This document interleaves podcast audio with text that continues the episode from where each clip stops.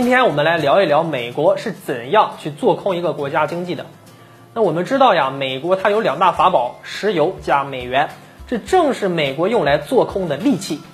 一个国家的经济发展啊，它是肯定离不开石油的。那没有了石油，工厂啊就没法开工，汽车呀也没法奔跑。布雷顿森林体系瓦解之后呀，欧佩克国家呢为了报复美国，在第四次海湾战争中呢偏向以色列，那联合抬高了国际油价。美国则趁机与沙特阿拉伯达成石油的美元结算机制，甚至啊要求沙特呢用赚的美元去购买美债。我们现在来看一看美国是怎么样利用美元霸权来做空一国的经济的。首先第一步啊，美国会使用美元利率处于极低的水平，诱导本国资本到国外投资。假如有1000万美元被诱导出国投资某发展中国家 A 国，那么 A 国在1000万美元入驻之后，经济得以迅速的发展，它很快呀又赚了300万美元。而 A 国呢，每年都要拿出200万美元去购买石油，用于国内经济发展的必需品。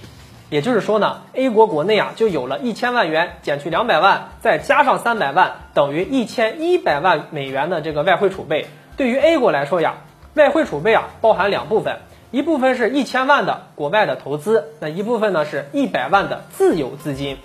很快啊 A 国经济就处于一种快速增长的阶段，那每年都有稳定的出口和进口，比如每年进口200万美元的石油，出口200万美元的商品。但是美国在本国经济状况不需要加息的背景之下，断然加息10%，这样的话投资 A 国的1000万美元呀就不得不退出 A 国市场了，因为美国加息10%，而投资 A 国的1000万美元呢，每年的净收益啊都不够100万美元呀，收益都没有资金利息高了，既无法覆盖资金成本，赚不到钱了，自然就走掉了。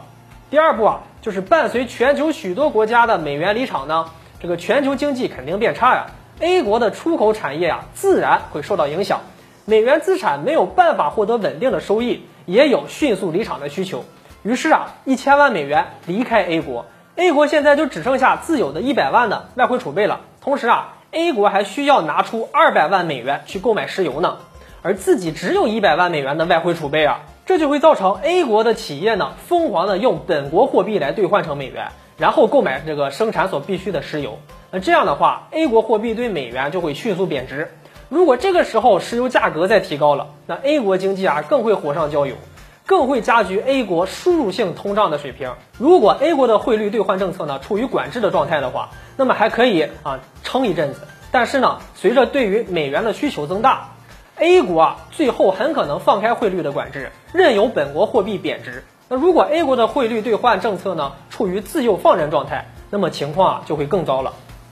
在这个时候呀，美国一定会通过舆论向 A 国的老百姓传递一个信息，那就是 A 国的外汇储备不足了啊，该国货币肯定会贬值等等。那这就造成 A 国大量的老百姓啊会疯狂的去挤兑美元啊。为了防止 A 国老百姓来疯狂的兑换美元， A 国会选择加息。加息的话会促使一部分缺乏石油但又买不到石油的企业破产并且退出市场，同样也会阻止国内的老百姓啊兑换美元，选择把本国的货币存进银行获取高息。而加息的副作用啊也很明显，这会误伤一些不需要用石油来发展生产的行业啊。由于 A 国持续的加息，那这些行业啊会承受不起这种高息，最终破产清算。这样的话 A 国的经济啊就会陷入全面的瘫痪的状态，遍地都是廉价的资产。这时啊，美国会选择再次降息，让国内资金再次进入 A 国市场收割廉价资产，美元资金啊会趁机进入